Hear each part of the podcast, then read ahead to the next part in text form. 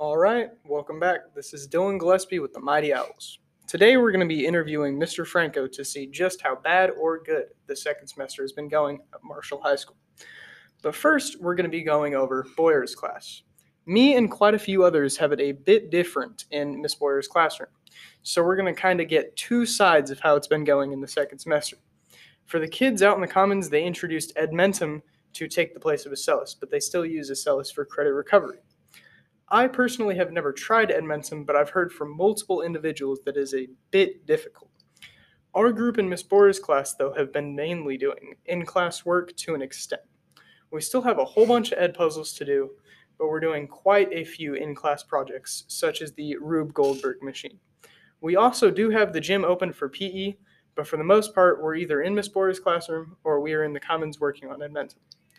We also decently do fun stuff to some people in time, such as yoga and meditation. Some people like it, some don't. There's also a rule that if you are not passing in the Edmentum, you cannot participate in the daily activity. Now we're joining in with Mr. Franco, who is a teacher helping freshmen working on Edmentum. Please introduce yourself.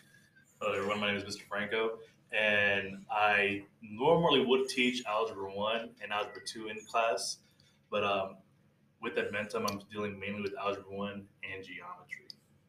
So, how is your experience with Edmentum? it has its pros and cons. You know, uh, the one one pro is that it does let kids go at their own pace. Some, you know, there's a lot of kids that are super fast when it comes to math, so they can get through a lot of material. But then you have some kids that struggle with doing online, and especially since COVID happened, we've been doing a lot more online. So you would think like, oh, people have gotten adjusted to working online, but it's not. It's not a real thing. You know, it's it takes time, and we just haven't had that time to work with everything online. And some of the things online, it's different than when you do it in the classroom, and the way it's read and the way it's written. So. All right. Do you prefer Edmentum over Acellus? I've never really dealt with Acellus, so I wouldn't really know how to answer that question. But from what I've talked with with other teachers, a lot of them prefer Acellus over Edmentum. But I've also heard that Acellus is actually a little bit more um, harder than Edmentum could be. But again, I don't, I'm not 100% certain on that. All right. How do you think the freshmen are functioning this year?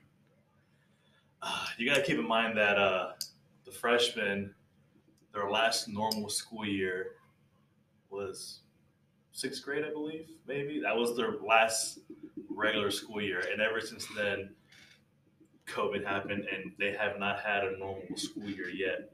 So um, I'd say that they're functioning to the best that they can. It's, it's, it's not easy.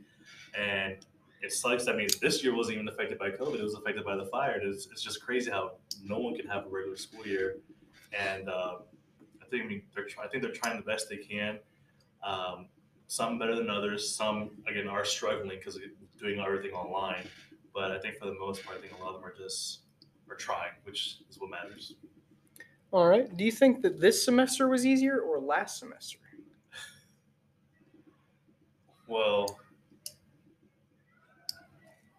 that's a big question. Not really a big question, but um, big difference because last semester we were released in C, and for example, me, like I'm a person that prefers being in seat, being in front of that teacher all the time, being able to ask questions with them.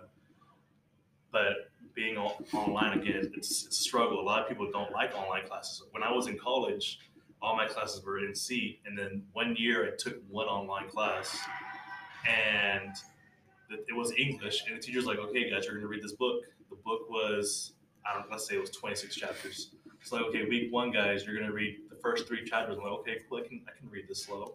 Week two, read the next three. I'm like, okay. Week three, finish the book.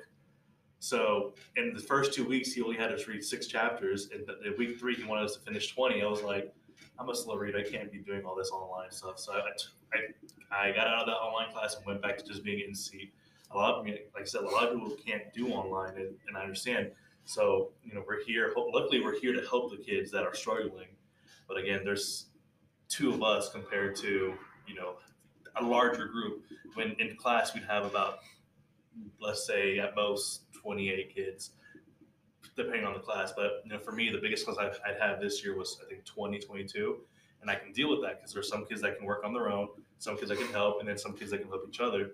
But now with Edmentum, uh, there's a lot of kids that don't know how to help each other. There's some there's a lot of kids that are struggling, and here we are helping. There's two of us helping a group of 50 kids, and normally you know two with 50 a group of 50 that's 25 each. But again, that's 25 that are struggling, and not just you know half of that that need help. All right. Well, thank you for coming in today. All right, no problem. All right.